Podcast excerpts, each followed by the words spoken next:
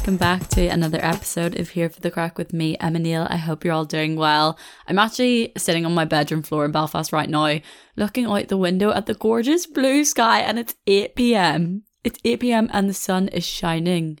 Oh, this actually just gives me serotonin. I've intentionally, normally I actually sit facing the opposite way when I record my podcast in this bedroom. Actually, that's a lie. But today I very intentionally set myself looking out the window and it's giving me a lot of joy. I hope you all had a lovely Easter full of lots of love and chocolate. Obviously, Easter is just a chocolate holiday. I want to eat a big bar of it every night, but my skin wants other things for me.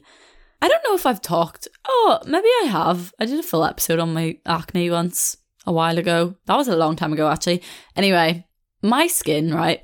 I have very much come to terms with the fact that I do not have perfect skin and I will never have perfect skin and that is fine with me as long as I can learn how to manage it and not it and it not be really bad and really sore because when it's sore and just like really irritated it just means even when you've got makeup on you still feel it. Do you know what I mean? So yeah, anyway, as long as I can manage it, that's fine. Now, for some weird reason, my skin is particularly sensitive to what I eat.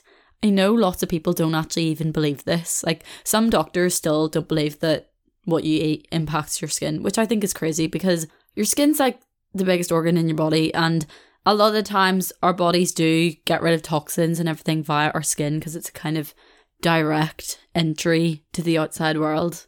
Okay, that's actually the least scientific way of explaining it. So maybe just completely negate what I just said. But I will say that 100% what you eat does affect your skin. But I think this is obviously to different levels, like it's to different degrees depending on the person. And for me, it's really, really bad. Like if I eat a bar of chocolate, I'll see it in my skin the next day. And sometimes I forget this and I'll eat a whole bar of chocolate and I'll be loving my life. And then I wake up the next day and I'm like, for fuck's sake, why did I do that to myself? Like it's completely self inflicted, but it's so hard to resist sometimes. And you see, I went through a period of my life. I'm going to say it's when I probably first went vegan, you know? I went through that period when I first went vegan of barely eating any sweet things and any processed foods. And that was because at the time there was no there wasn't the vegan alternatives that there is today. You couldn't go into a supermarket and buy all these like fake meats, fake cheeses, vegan chocolates, vegan biscuits. Like you couldn't get all that stuff. So me going vegan then meant cutting all of that out and eating a very kind of traditional vegan like whole foods diet. There was the odd thing. There was like Linda McCartney sausages and oh, I'm trying to think what else, but I really don't know. There was tofu, obviously. Tofu's always been about there wasn't honestly there wasn't a single vegan cheese in sight and if there was it was stinking because i didn't eat cheese for so long which is now probably why i like vegan cheese because i think everyone is like no vegan cheese tastes like feet. But i'm like babes i didn't have cheese for a few years so this is what cheese is to me now. Anyway when i first went vegan my skin cleared up a lot and i think that was mostly because of first of all the dairy because i noticed a huge correlation with my dairy intake and my skin at the time but then I also think the whole sugar thing had a play in it too. Just the fact that I literally couldn't have vegan. There wasn't vegan chocolate. There wasn't vegan desserts. There wasn't. I would like make some, you know, little vegan banana breads and stuff, but they weren't particularly high in sugar and stuff. So basically, by default, I was eating this whole foods diet and it was the best thing for my skin. But then now, obviously, you can get really good vegan chocolate, which is a blessing and a curse. And sometimes I fall into really bad habits. Like the other week there, when I went back to Leeds, and I was so not arsed with cooking. Sometimes I just think when you're focusing on things, like when you're focusing on a lot of things, there's always going to be one thing that falls. Do you know what I mean? And in this case, it was cooking. I was just, it was the complete back of my mind. I didn't want to go grocery shopping. I didn't want to spend any time in my kitchen cooking. I just could not be bothered. As a result of that, I was falling into really unhealthy eating patterns and i don't mean unhealthy as in like um as in not eating enough or eating too much or anything like that i mean like i was living off of soup and chocolate and that was it because I didn't have to cook those things. Oh, and oats. I would always have my porridge. So I guess, you know, one healthy meal in the morning. Not that soup isn't healthy, but I feel like cans of soup, like it's just full of sugar. Then I was eating chocolate as well. Like I was actually going to bed every night with a bar of chocolate to fill me up because I didn't want to make a proper dinner. That is so bad to say. I can't believe I'm saying that. I'm not encouraging that. I'm not encouraging that behavior whatsoever. I mean, not that there's anything wrong with going to bed with a bar of chocolate every night, but like, I was treating it like it was my dinner, and I don't think that's. There's not really much nutritional value in a bar of chocolate. Oh, and by the way, I'm talking like a big chocolate bar, not just like a small one you get with a meal deal. I'm talking like a big sharing chocolate bar, just to clear that up. So, obviously, very quickly, I start seeing this in my skin. And then I'm like, oh yeah, this is why I can't do that. I forgot. I think I just hadn't done it in a while. And I was like, right, okay, need to get a handle on this. So stopped eating it. Then, as in, stopped eating the chocolate and tried to cut down on my sugar intake and started cooking a little bit more healthy. And then I came home for Easter and lots of brands had very kindly sent me a lot of chocolate for Easter, which I'm very grateful for, but I'm not one of those people that can have chocolate in the house. Like chocolate doesn't sit in my house; it gets eaten. It do, like see those people and they can just have like two squares of a bar. No, no, no. If a bag or bar of chocolate gets opened in my presence, it's getting finished in my presence. There's no saving some for the next day. There's no saving some for when someone gets home. There's none of that. It's getting eaten there and then, even if I'm stuffed and feel sick. I don't know what it is. I have no self control when it comes to stuff like that. So obviously, I start eating the chocolate Christmas, same thing happens. And it's just not worth it. And I don't want anyone to listen to this and think that I'm demonizing eating chocolate because I'm not at all. But it, I'm talking about for me and how much it affects my skin. Like when I say I have been suffering for the last week because of my skin, I have not felt myself. I've had my skin's been so sore. I've got big under the skin spots. I literally feel horrible every morning I wake up, which is so bad because, you know, I try and practice skin neutrality and I try every now and then to show like the reality of having problematic skin on my Instagram. But there's sometimes I do not have it in me to keep the positivity, not even positivity, to just be neutral about it. There's sometimes where you're actually just like, fuck this. I've been dealing with this for literally what, like 10 years now, maybe longer. I'm waking up every day feeling and looking not like myself. Literally not wanting to leave the house, like just being in a bad mood every day, not wanting to talk to anyone, not wanting to even talk to my parents or like make eye contact with them because I, I think my skin's so bad. Like, in what world do I think, why would my parents care? But this is just what I get into my head. Anyway, moral of the story is that my skin hates chocolate, and from now on, I'm gonna have to just start giving all my chocolate away next time. next time, th- see, this is the thing. Before, I was actually really good at just not buying chocolate, but now chocolate arrives at my doorstep, so now I need to just give it away.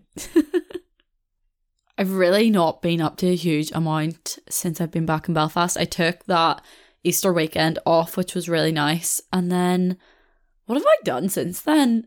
I honestly, when someone told me it was Friday today, I actually nearly shit myself. I was like, surely that hasn't been a whole week now. Did anyone else feel that? Because I, yeah, the fact that a week has passed since I got home for Easter is mental to me. I did get my first draft done of my dissertation, although, I mean, I would celebrate, but it's very, very much a first draft. Like, it needs a lot of work. Well, it, it doesn't need a huge. Okay, no, it does. It needs a lot of work. I need to sit down and spend like a day or like a half a day on each chapter, just working on it and improving it. And then I think we'll be more ready to the final submission. I don't know. It's due for it's due in three weeks, but I want it done in. Oh, I would love it done actually by. I'm going to London next Tuesday, and I would love it done by then, so I don't have to worry about it when I'm there. But we'll see, because that's actually very soon, and who knows if I'll actually do any work over the weekend. I'm gonna try and do work over the weekend. I have this mental block when it comes to doing work at the weekend, but as in uni work, I can do I can do this kind of I can edit my podcast and stuff at the weekend. That's fine. But when it comes to doing uni work, I'm like, on a Saturday? Uni work on a Sunday? No no no. But we'll give it a go this weekend. It'd be very nice to not have to do anything when I'm in London. And my mum is running the London Marathon next weekend, so that's how we're all going to London. I spent all of yesterday actually doing a shoot for my uni project. I took one of my friends up to, she said she was off, and I was like, okay, can I steal you for the whole day? And she was like, yes, that's fine, work away. So I was like, let's go on a little road trip up the north coast and we'll shoot in a few different locations. I thought if I have her for the whole day, we may as well do something like that where I can go to like loads of different places and shoot loads of different outfits uh, in in the one in the one slot in the one day. So that's what we did, and oh my god, I always forget every time. But like, even when it's nice weather in Belfast, because it was nice today and it was nice yesterday, but even when it's nice here, you go up the north coast and it is Baltic. Like the wind when you're by the north coast of Ireland is just it's in a whole other level. And when it rains there, it rains. It was quite possibly the most bipolar weather day I've seen in a long time. And we would get out and start shooting, and then next thing would just be like, I just felt really bad for her to be honest, because she was in all these wee. They weren't like really skimpy, but they were skimpy outfits for the weather. I'll say. Meanwhile, I was in my puffer coat with my camera and I was like, sorry. I think it was really successful. I haven't actually looked back at the photos, but from what I gathered from the photos I was taking at the time, I feel like it was successful. Although now I've said that, I'm like scared to look at the images. I also realised I didn't properly clean my camera lens after it had rained. Really scared that I wouldn't have been able to tell, but there was like a big watermark in all the photos. Fingers crossed that's not the case. If it is the case, we're going to have to try and edit it in a way where it looks intentional or something. I don't know. But yeah, do you know what? I have worked a lot of jobs and nothing tires me out like a full day shooting like that. I don't know why. I find it so exhausting. I literally came home and felt like I could sleep for a week. I, I actually slept for like 10 hours last night and I woke up this morning feeling still like not very well rested. I don't know what it is about them. Like it's not even very intensive in terms of what you're actually doing. In fact, it's not at all. If you compare what I'm actually doing in that compared to like what you're doing in a 10 hour hospitality shift running around the place like a headless chicken, you're doing nothing in comparison. But for some reason, it really takes it out of me. I think it's the, I think it's like the brain capacity it takes of like when you're planning everything from how you want it to look, the styling, the images, the taking of the photos, the I don't know, I just think it like really takes over your brain and then you come back and you're completely zapped of anything that was inside of you. Anyway, my pit and peak of the week. What was my what was my pit first? My you know what? My pit is just my skin of this week. I know it's not a single moment, but oh Jesus, has it been winding me up? Why say winding me up? It's just been really getting me down. I'm not gonna lie. It's really not nice when you feel so out of control as well of it. Do you know what I mean? Sometimes if you have a little breakout and you know it's as a result of maybe a product that you've reacted to and you're able to switch that out. But this is like, well, it is controllable because it was due to chocolate. Fuck's sake. But because I think because it was like a few days in a row of eating a lot of chocolate, like I'm still suffering the consequences of that a week later. Uh, so I can't really control it now, even though I've uh, taken chocolate out of the diet now.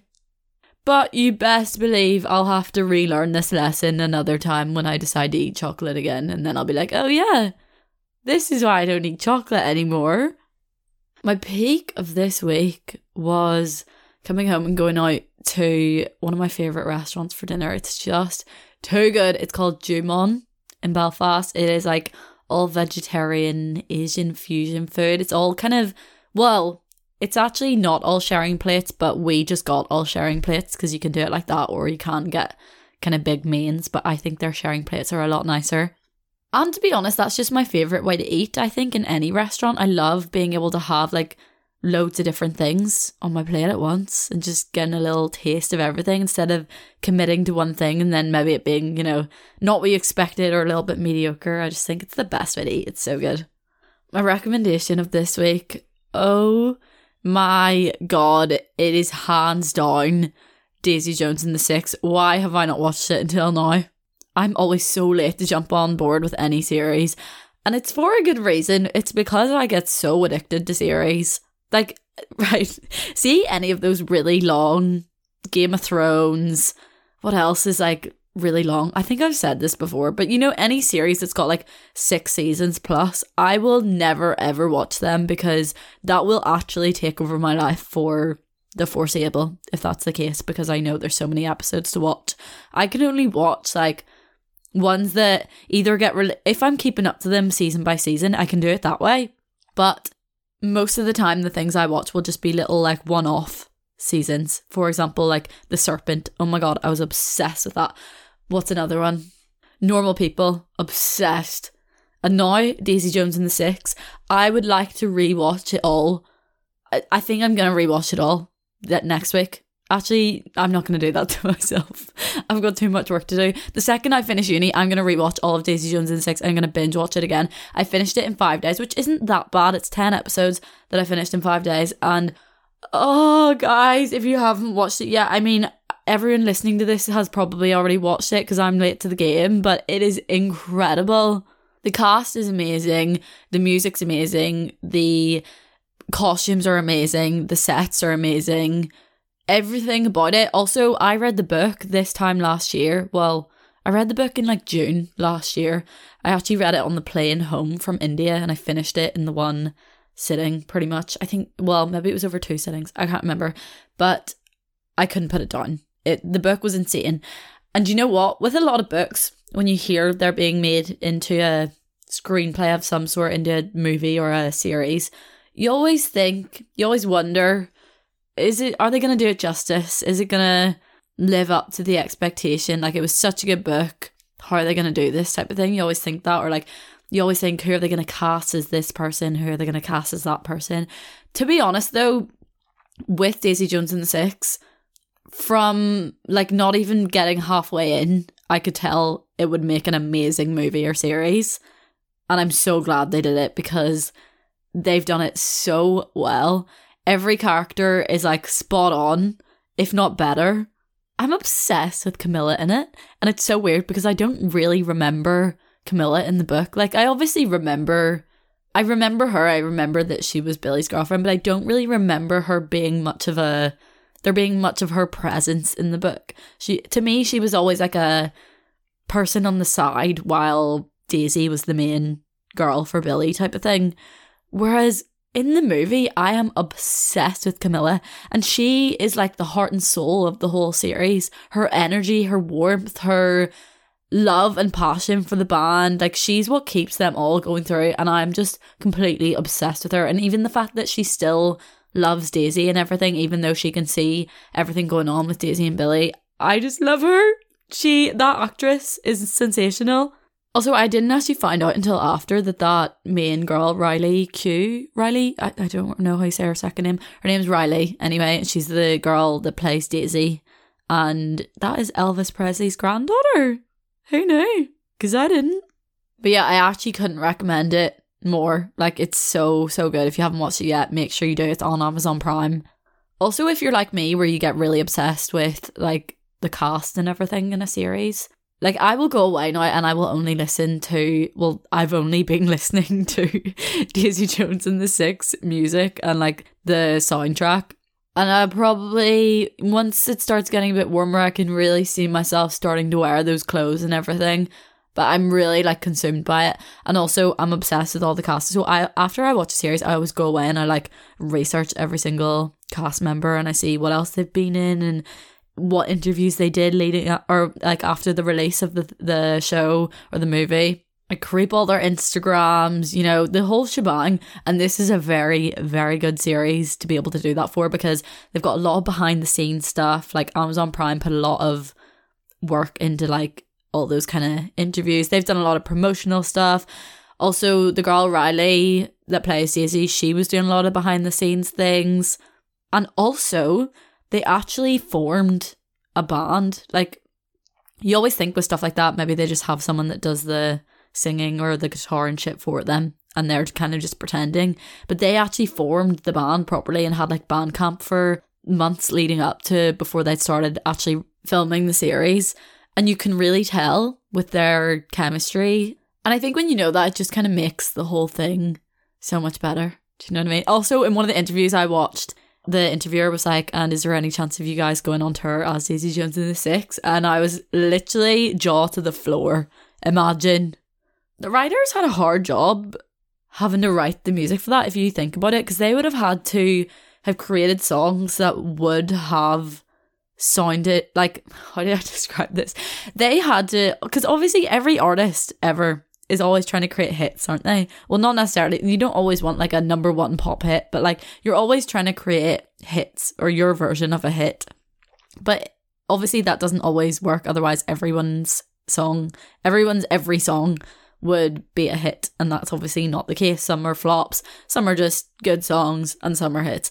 But obviously, the writers for this, they had to create songs that sound like they 100% would have been hits in the 70s. Otherwise, it just would have sounded like a load of shite. Like it just wouldn't have matched up with the storyline and their them being catapulted into fame and getting all this success from their records if the records weren't good. To be honest, there are some elements of some of the songs that I don't think sound very 70s ish, like that have a bit of a more modern take on them, but I think that's kind of expected. But yeah, I'm like Daisy Jones' is six number one fan now, like biggest fan girl ever. I'm really trying to get everyone to watch it. My parents still haven't watched it, and I keep saying to them every day. And if they start watching it, I'm definitely to watch it again with them, to be honest. I just know it's to be one of those ones that you can watch over and over again, like normal people. I've watched that, what, like four times? It's like a, it's a yearly thing. I reckon that's probably what this will be like too, although in a different way, because I'll watch Daisy Jones in the Six to make me happy. Although when I watch normal people, I feel like it's a bit of a sign of a depressive era, maybe. I don't know. Although at the end of Daisy Jones and the Six, I was bawling my eyes out. Like actually bawling my eyes out sitting on my sofa. Right, this week's words of the week is focus on the step in front of you, not the whole staircase. And that's about to become apparent why that is my words of the week when I get into this week's topic. Which, to be honest, this week's podcast topic, it's not really a research topic. It's going to be more of me just spilling my thoughts right now. Basically, recently, I feel like I've been having a bit of a self identity crisis. And to be honest, this isn't a rare occurrence for me. I would say this actually happens kind of often, maybe quarterly. A little self identity crisis a quarter. I actually don't know if this is something that everyone feels that often as well. I assume it is. But the thing is, I don't feel like it's something we speak about that often. Do you know what I mean? Like, my parents are hardly just going to be like, oh, I'm just having a bit of a self identity crisis, Emma. They're never really going to say that to me. Even friends, I feel like if something more specific was going on in their life or was bugging them, or that a more specific issue in terms of like with their mental health or something, I think you would talk about things then to your friends. But I feel like because a self identity crisis or an existential crisis or whatever is such a, I want to say big thing, but also a bit of a vague thing. It's a hard one to talk about as a result of that because sometimes you just sound a bit crazy. I think like there has been times I have said this, like I have voiced that I'm having an existential crisis to someone, and after I voiced it, I've just been like, I actually sound insane. Because a lot of the time what you voice it doesn't really make a lot of sense. Like you're just kind of being like oh, i don't know who i am and i don't know what i'm doing and i don't know blah blah blah blah. Like you're just kind of word vomiting and the other person's just a bit like uh, i don't know what to say to you i don't know it's not the type of thing where if i woke up in a bad mood as a result of this and went downstairs and my mom was like what's wrong. I wouldn't be like, oh, just having a self identity crisis. Do you know what I mean? I just wouldn't want to say it. I'd just be like, nothing. Get on with it. And she'd just know I'm in a bad mood and not know the answer as to why. Is that a problem? I don't know. I don't think you need to speak about absolutely everything. Although, mm, I, the thing is, right, the thing is with self identity crisis, crises, crises, is that a lot of it is down to the fact that you have stuff you need to work through. I think. Like you have things mentally you need to work through. You need to sit with yourself and work this shit out. It's not stuff that can be resolved there there's a lot of times in your life where sitting down and talking to someone about your something that's going on is so helpful and feels like a problem halved and feels like it was really beneficial for you to talk about. And then there's other times where I think you actually need to do the work yourself. But I think that's a whole other challenge in itself is understanding what work you even have to do yourself. Do you know what I mean? Like, where do you even start? What do you do? Like, what do you mean? It just all feels a bit overwhelming. It feels like you are just kind of doggy paddling to stay afloat. Do you know what I mean? Like, you're not going in one direction or the other. You're not thriving and doing front crawl. You're stagnant in the water, paddling out of breath, with your head just above the surface, feeling a little bit isolated. Yeah, you're isolated. There's no, you can't see anyone in the ocean. There's no one there. Wait, what the fuck? What analogy is this? I feel like that's quite accurate when I'm picturing myself in a vast ocean with nothing in any direction. That's how I feel when I'm having a uh, self identity crisis. I'm like, I don't know where to turn. I don't know what direction to move in. And I don't know if I move in this direction where it's going to take me to. I think it's probably a pretty common feeling to have, even though we don't speak about it, even though it's not commonly discussed. I do get the impression that it's probably more common than you think. I mean, I hope I'm not alone in feeling this way from time to time. I think this is also really apparent for me in transitional periods, or not necessarily once it's got to the transitional period, but when you know the transitional period is coming. Like when you know you're coming to the end of a chapter in your life. And in my case, I'm going to get into why I think I'm having this self identity crisis, but in my case, I feel like there's a lot of different chapters in my life kind of all ending at the same time. Actually, I'm so full of shit. There's literally one, maybe two, if we can count that. I, I don't know. Anyway, we're going to talk about that. But yeah, I think that the this feeling can happen a lot when you've got that feeling of something coming to an end, something coming to a close, with this transitional period leading in to the next chapter, which can often feel really scary and daunting. And there's a big fear of the unknown and also what's going to come with that. And if you're going to be happy in that and if it's going to, I don't know, if it's going to be what you thought it was. There's just a lot of mixed emotions and feelings around those kind of times.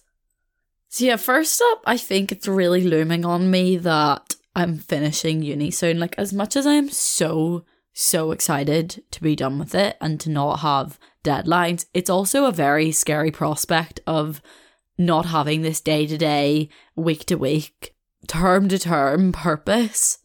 Like, not always working towards these projects and these deadlines and not having these daily scheduled in classes and meetings and one to ones and like mini deadlines for yourself to complete this many words or to do this photo shoot and to challenge you creatively in this way or to challenge you academically in that way. Like, as much as I complain, I actually do love that I've got that. I also do love my course.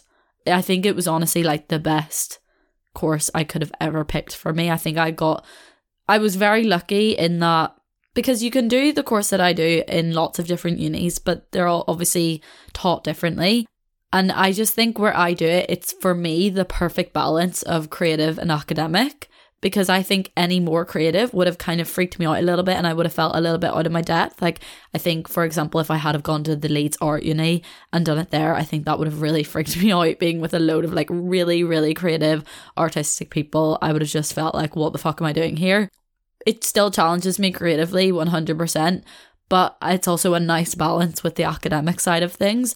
And likewise, if it was too academic and too leaning on that side and too much essay writing and too much, I don't know, just too much words basically, um, I think I would have hated that and I think I would have dropped out.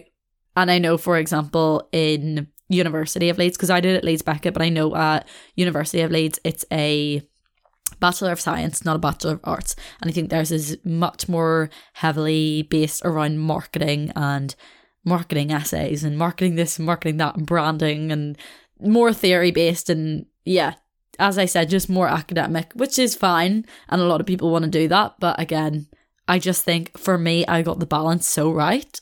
So yeah, as much as I complain and as much as I may not be overjoyed about being in Leeds and things, I do love my course and I do love what the I do love the research I end up doing because obviously you end up picking a lot of the things that you research and they're always things I'm really interested in. I do love then the projects I set out to do creatively. Like I will really miss styling and directing and photographing the shoots the way I have been for my final major project. It's so fun. I feel so in my element when I'm doing them and when I'm planning them.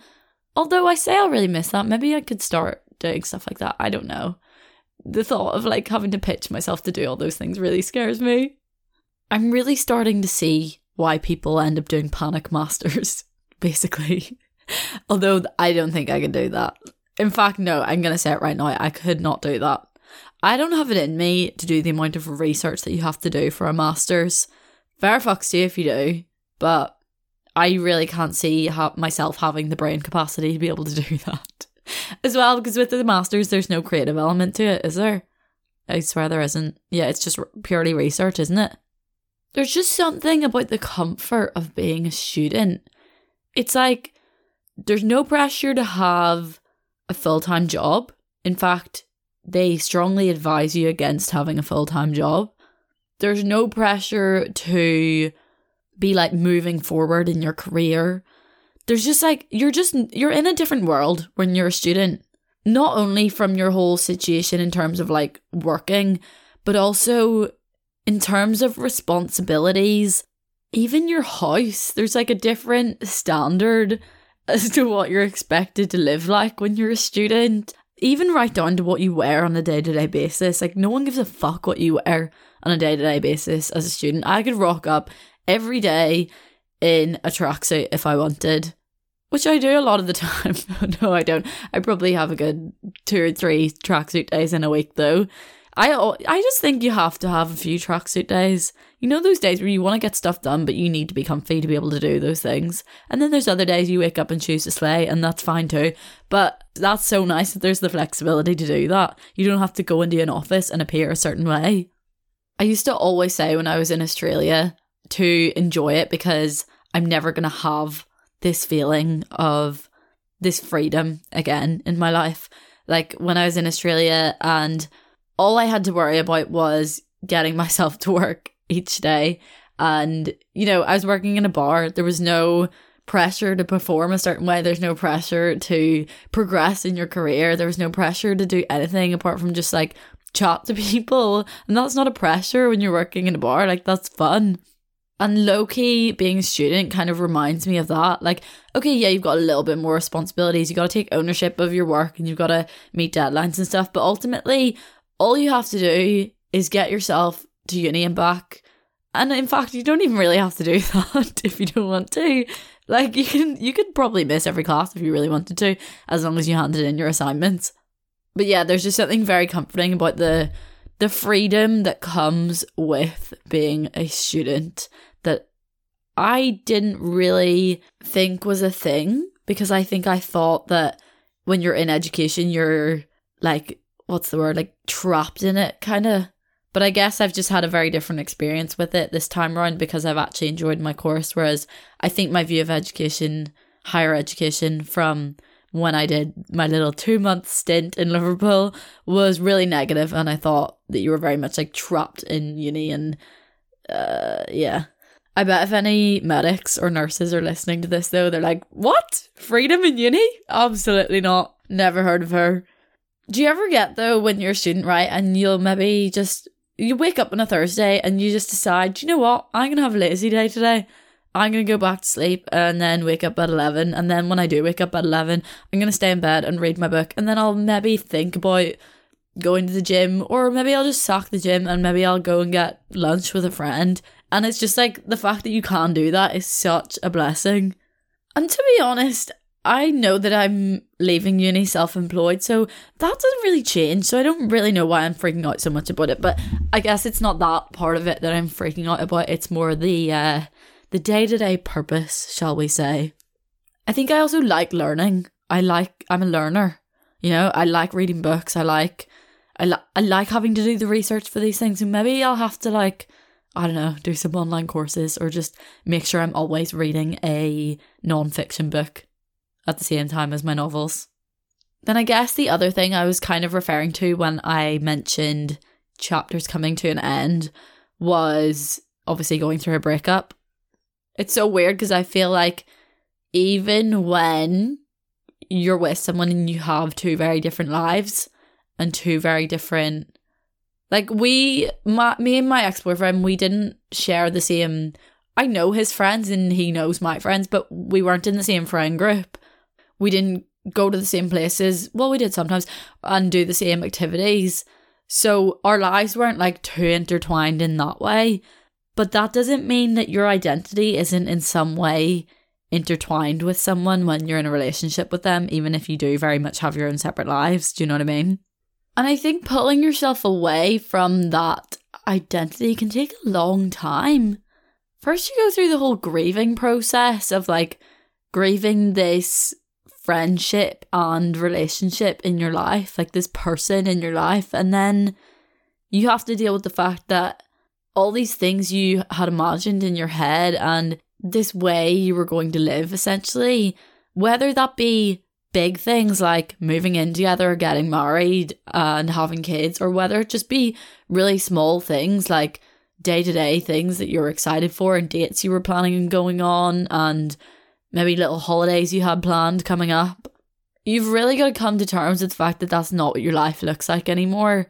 And then get like this new picture of what your life is going to look like, which is really hard to see when maybe it's not like the way you necessarily want to see it. Because ultimately you wanted the relationship to work. So it's like really hard to wrap your head around that it's not, oh, I don't know. And then that's why I think it's so much easier to end up getting back together with someone because you still want to, you still want those life plans. You know what I mean? You still want this idea and this imaginary life you had with them. So then the prospect of falling back into that is very tempting. It's weird. I feel like every breakup is so, so different. And my previous breakups have been very much like they've come to a very definite end, and I've been very ready for that, if that makes sense. Like the lead up to those breakups happening were inducive of a breakup. Like we both knew it was on the horizon. We both knew it was what's best for both of us. We both knew we were going to be happier moving forward. I feel like that's how my breakups have been prior to this. Whereas I think this time it's really not been like that. I guess there's just been a lot of reluctance on both sides for it to end.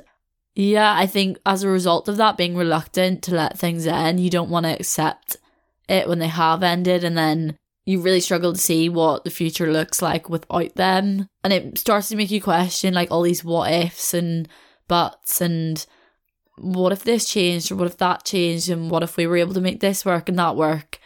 Whereas, do you know what I mean? Whereas other times it's just been very much like, no, this is the right thing to do. I don't think that has been the case this time, which has definitely made things a lot harder because you're just constantly questioning yourself and questioning everything around the whole situation. And one second, you know, you're feeling good and you've convinced yourself it's the right thing and you've told yourself it's onwards and upwards and you know, you've been shocked at yourself for what you've put up with thus far. And then there's other times you catch yourself where you're a mess and you're in floods of tears and you would do anything to get them back in a heartbeat. And this like back and forth and like constantly questioning yourself it doesn't let you move on. It doesn't let you reimagine what your life is now going to look like. It doesn't let you enjoy life basically moving forward. Like it, you're just basically caught in this in between. It's so stagnant. I just think one of the steps of a breakup and one of the steps of grief is accepting and allowing yourself to move forward. And when you can't accept it, you're just stuck, basically. So that's 100% adding to my self identity crisis because I'm like, who am I without this person? No, that sounds really that sounds a lot more dramatic than it is. Because I know who I am without this person, but it's like coming to terms with what you do in what you do with all this like love that you had to give someone and the time that you had to spend with them and just being there for someone in that way like it always makes you it, it gives you a purpose when you know you're someone's first point of call. Does that make sense? And that you know someone is that for you. And not to say that i don't have that now. I have a lot of really amazing friends and family and i'm very blessed in that way. But it's weird that it's now not that person. I don't know and look, when I'm saying these things out loud, I know the answer to them. I know that that love can be given to friends and family. I know that that time can be invested into myself and into my relationships. But it just feels weird when you're not ready for that. Do you know what I mean? Like, if you came out of a relationship because you were annoyed at the fact that you didn't have time for your friends and you didn't have time for yourself, and you were so excited to now be single and to have that time, then you'd be absolutely loving the fact that you had all this time and energy and love to give to other people. But I think when you come out of a relationship and it wasn't because of that, it was because of other things, and there's a reluctance to then move on to this single life. It's like, oh, but what if I don't want to do that? And then the thing is, when I get into this headspace where I'm having a full identity crisis, Wait, I just realised I was calling it a self identity crisis. You can just say identity crisis, can't you? Fuck's sake. anyway, when I get into this headspace of having an identity crisis due to other things, then I start to really question absolutely everything. So, see, because my skin's been really bad recently, now I'm being like, is it because I'm vegan? And now I'm freaking out that what if I have to one day not be vegan and that's something, maybe I've got a deficiency in something and that maybe I'll have to stop being vegan. And then what if I have to stop being vegan and then that's so inter- intertwined with my identity? What would I do then? I don't know what I would do if I couldn't call myself vegan. And then because I've been thinking that way, it's been really playing on me every time I'm in the company of people eating non-vegan stuff. I'm like, should I be eating that? this this sounds so bad, but I'm really like it really makes me question everything. Like I've been really thinking about eating eggs and fish recently, right? I hate eggs and fish. Just gonna put that out there. I strongly dislike them. I hate the smell of them. I hate the texture of them. I hate the thought of them going into my body. Like, I think I would have one bite of either of those things and projectile vomit. But for some reason, because I've got it into my head now that what if I can't identify as vegan and I have to eat these things? Then no, because they're stuck in my head when I see people eating eggs. I'm like, should I eat eggs? I sound like a crazy person right now. And sorry, just to clarify, not that I think there's anything wrong with going from vegan to not being vegan. I follow a lot of people that have actually done that, like loads of people that kind of were the original people that I followed that were vegan aren't vegan anymore, which is really weird to see when that was like the person that you were kind of not looking up to, but you you know, they were a bit of an inspiration in the vegan world to you. And then it's like weird to see them not being vegan. So there's nothing wrong with that. And everyone has their own reasons for whatever diet that they eat. I'm not judgmental of anyone's diet. But I just know that for me, it would honestly eat away at me.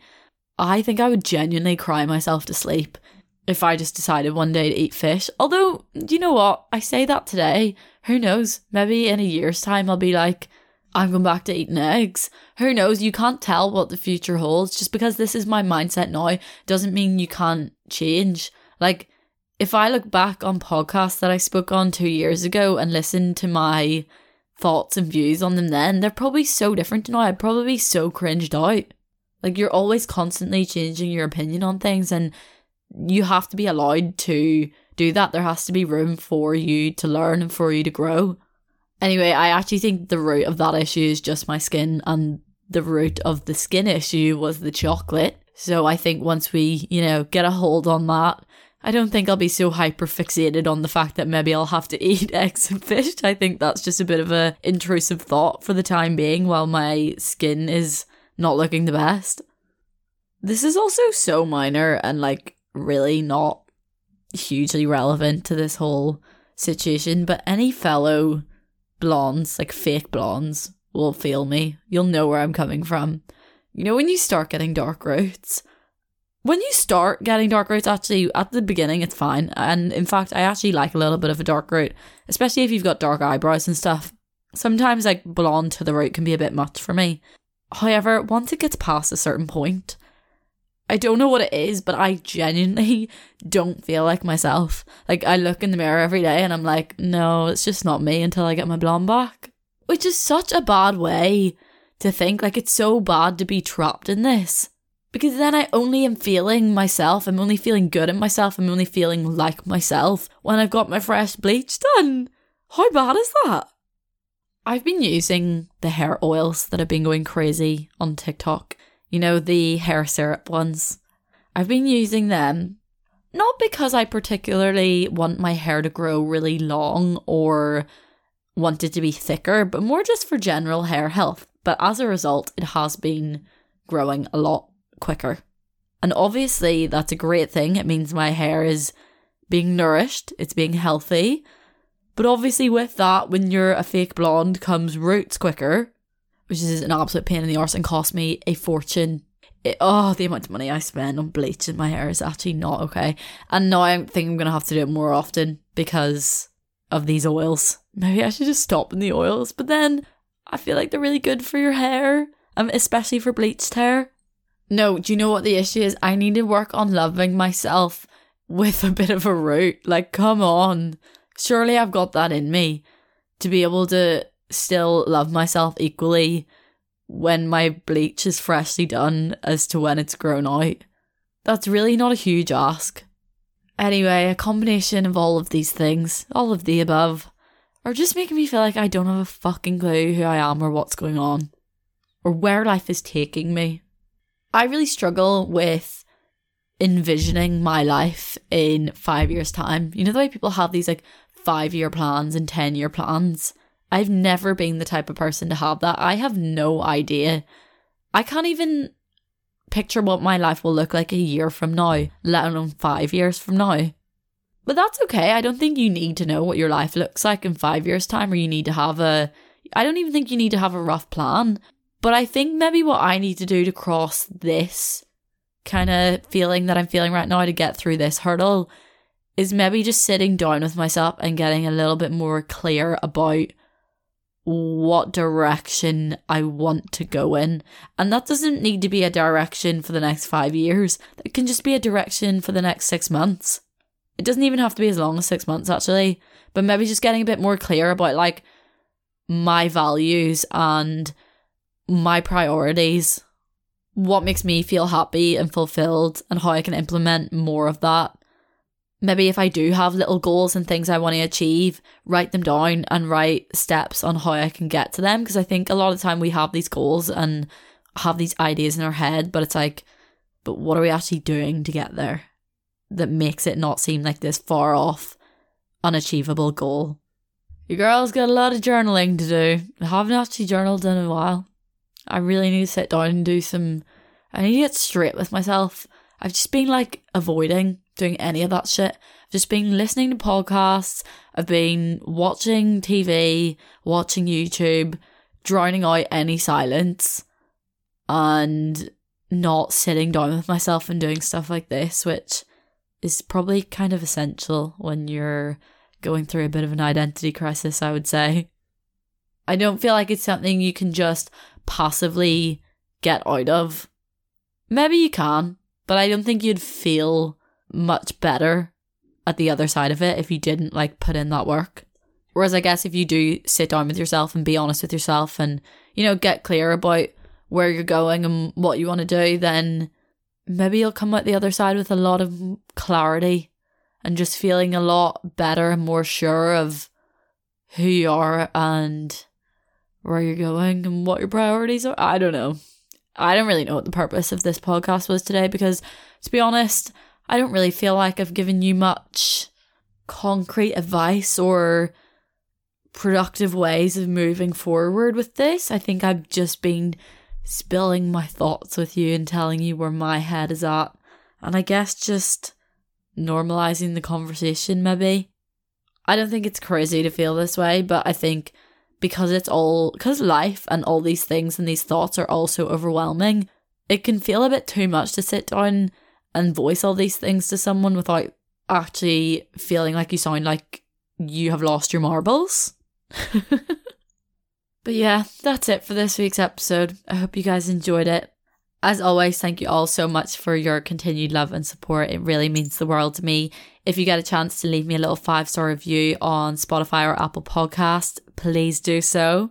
Share the episode on your Instagram story, spread the Here for the Crack word. You can also follow me on Spotify and turn on the little bell thing, and then you'll get notifications every time there's a new episode. I love you guys so much, and I will speak to you next week. Bye.